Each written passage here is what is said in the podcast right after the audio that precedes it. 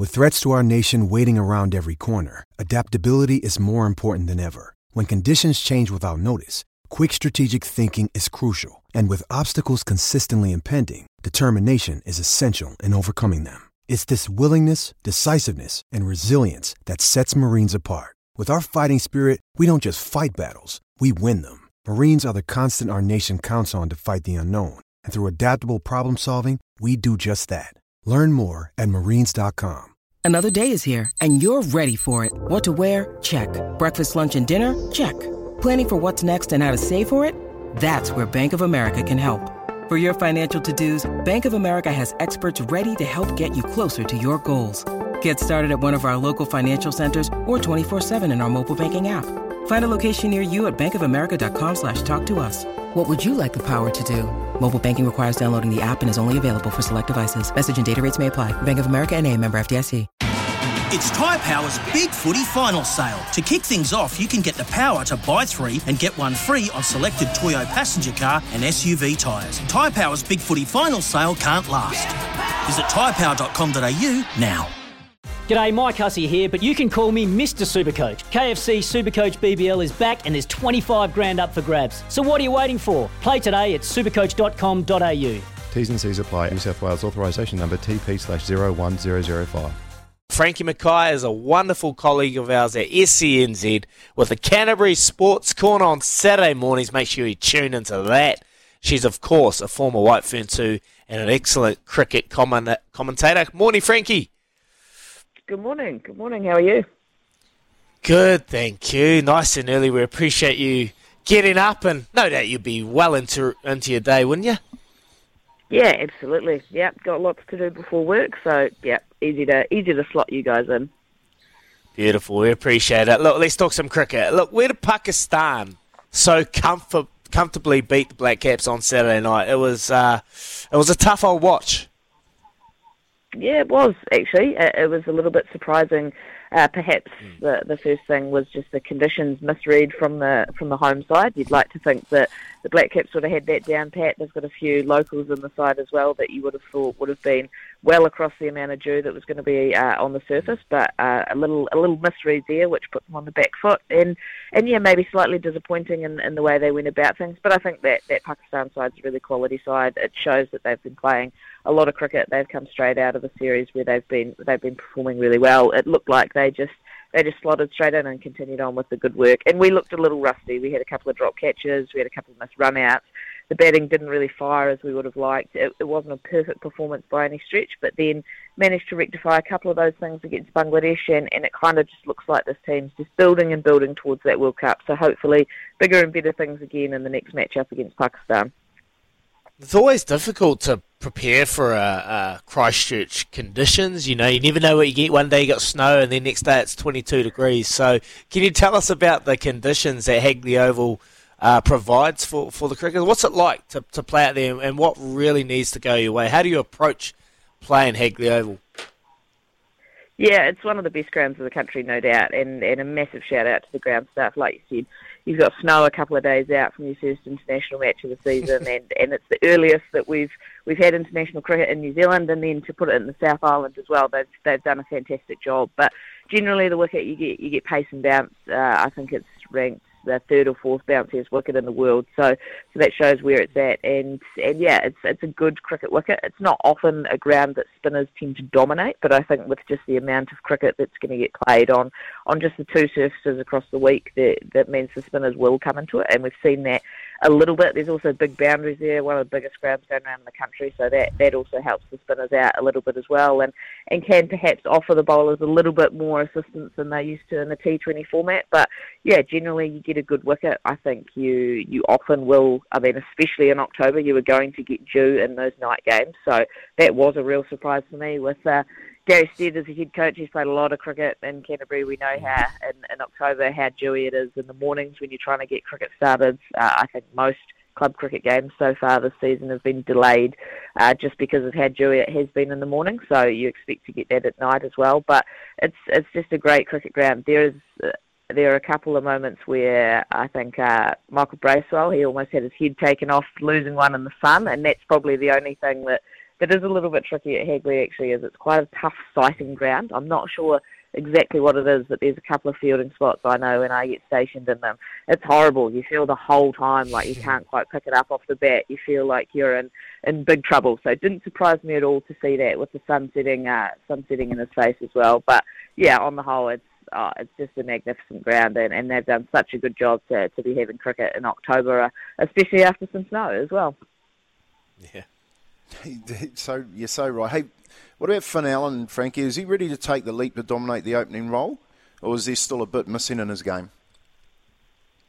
Oh, there's definitely stuff missing in his game. He's only a, he's only a youngster, and, and I think every cricketer will probably tell you there's stuff missing in their game right until the the time they retire. So uh, I don't necessarily know the, the exact way they're going to go with that opening role. I think when you look at the best teams in the world at the moment, you're probably looking at England and Australia in this format.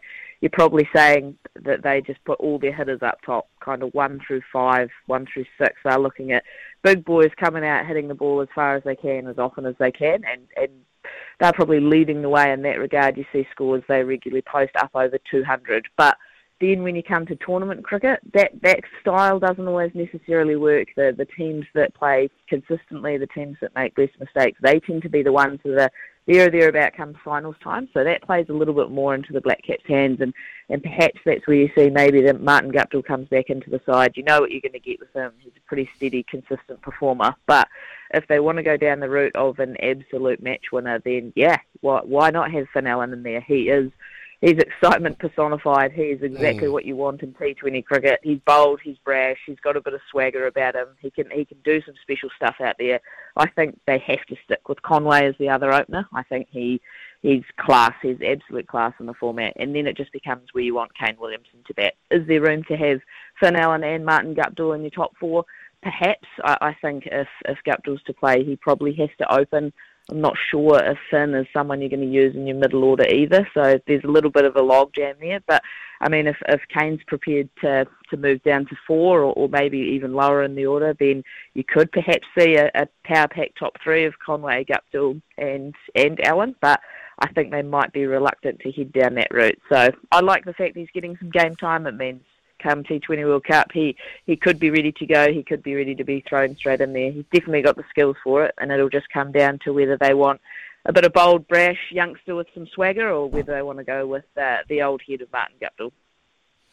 Just, just quickly, do you feel like there's a genuine uh, lack of, of gusto and momentum around the whole Black Caps environment now? Like we've we've come off a series against England where we got pumped, and then we come over, we, we're playing Pakistan in our backyard, and that was lackluster. And, and we we have put a, put on a good performance against a, a Bangladesh side that we traditionally should beat every single time. So you feel like we're just lacking a wee bit in there. Yep, I, I, and I think the the side will think that as well. I think it it's crept in a little bit with the fielding. That's that's genuine, yeah, genuinely a pretty good. Yeah, that's that's your indicator, I think, uh, often of how good your team's trucking along. When all the little things are done well, when the moments of brilliance happen, it just shows that intensity that I think is perhaps just lacking a bit. And and maybe it's guys. I mean, look, we are coming out of out of winter. There is a big world event coming up that everyone's got their eye on. Maybe it is that that some of them are just got the handbrake on a little bit, don't want to get injured, don't want to miss out, don't want to be making mistakes, so maybe a little bit tentative. But yeah, it has probably been a concerning last 12 months, I'd say, after especially the highs of, of winning the World Test Championship and being in basically every uh, white ball final over the last couple of years as well. It was really a an absolute high for New Zealand cricket. It's certainly the best time uh, in my life that it's been to be a Black Caps fan. It felt like everything was, was going the right way. So it's been a little Yeah. bit of a, a, come, a come down to earth, that's, that's for sure. But I think it's also, you look at that team and there's some genuine match winners in there. There's some exciting cricketers in there. And, and when you get to tournament format, it has been, it has been an area that this Black Caps side has done well in. So you, you back them to be able to turn it around. But yeah, there's a couple of little little warning signs in there, and, and for me, the fielding is, is the number one. And and I think if if I can see that rectified over the last couple of games in this tri series and then in those warm up games before they head into it, then then I think we'll get a pretty good look at where they're going to end up, and, and hopefully that's top four. And T20 cricket, once you get into that finals time, it's it's anyone's game because if one person has a blinder, then then you can end up on the right side of it. And, and just quickly, the situation with Kane, um, like obviously a, a, quality player, probably go down and be in the conversations of, of the greatest ever uh, with what he's done in the game, but just under a wee bit of pressure, uh, a few decision making uh, uh, decisions he's had to make out there on on the field, on the pitch. For you, where do you see Kane at at the moment? I think, yeah, you're, you're skipper of an international side. They're always under a little bit of pressure. I think, especially for Kane, he, he's the captain in all three formats, so he's got a massive workload. And and he yeah. he would acknowledge he's been at, at less than his best, unfortunately. And he's had that nagging elbow injury. It's meant he's missed a lot of cricket. He's someone who just loves to train the absolute house down. I think in any coach when they've got Kane Williamson in their side loves the fact that they've got him because he scores a bucket load of runs, but hates the fact they've yeah. got him because they've got to throw a million balls to him. So he, he's admitted that he hasn't hasn't quite been able to do the amount of training that he would have liked, and, and maybe that just plays on his mind a little bit. But look, he's he's class. He, as you said, he's he's one of the best cricketers we've ever produced in New Zealand. He's discussed in that you know Fab Four of of the best batters going around at the moment. It's not just him who's who's under the pump with form. I mean, Aaron Finch has really been feeling it in, in Australia. Virat Kohli went over a thousand days without scoring an international hundred. So there's there's skippers all around the place that are that are mm. feeling the pressure a little bit. Kane's no different. He's he's a pretty cool, calm, level-headed guy. So look, I've I've got full faith. I'm starting to sound like Gary Stead, full faith that a score is just around the around the corner. But that's that's the way when you've got world-class players like that it is. It'll it'll be one shot that he plays or a couple of shots that he plays comes out the middle of the bat, and he'll just look like a completely different player. And you know, hopefully in a yeah. few weeks' time, we'll be laughing and chatting about you know, oh, it was only a few weeks ago Kane was so out of form, and, and now he's he's played brilliantly well. So yeah, I'm I'm hopeful it's just around the corner, and and I think we, when you're that good, you know, big scores do tend to be just around the corner. Yeah, that's yeah. nice to hear. And and how much does a World Cup ambition? Do you think Frankie rests on Lockie Ferguson's health and fitness? Yeah, he's a big one. I, mean, it's talked about a lot, isn't it, when you go over to Australia, having some genuine quicks. I, think that's been the blueprint for Australia for a long time, the, the extra bounce that you're afforded there as well.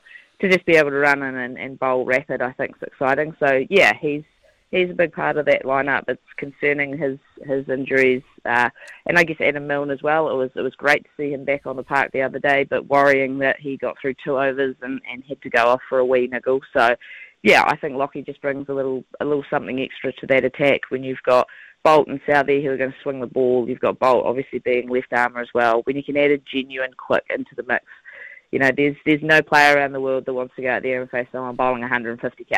So to, he he just adds something extra. He he's got the ability to turn the game on its head as well. So yeah, you want to see him out there. You want to see our spinners, uh, you know, getting through their overs, bowling well, and then you end up with this really well-rounded attack that you know has been really has been one of the big reasons why we've been so successful in white ball cricket is our ability to dominate with the ball and then just get the job done with the bat. So yeah, he's he's a massive part of it.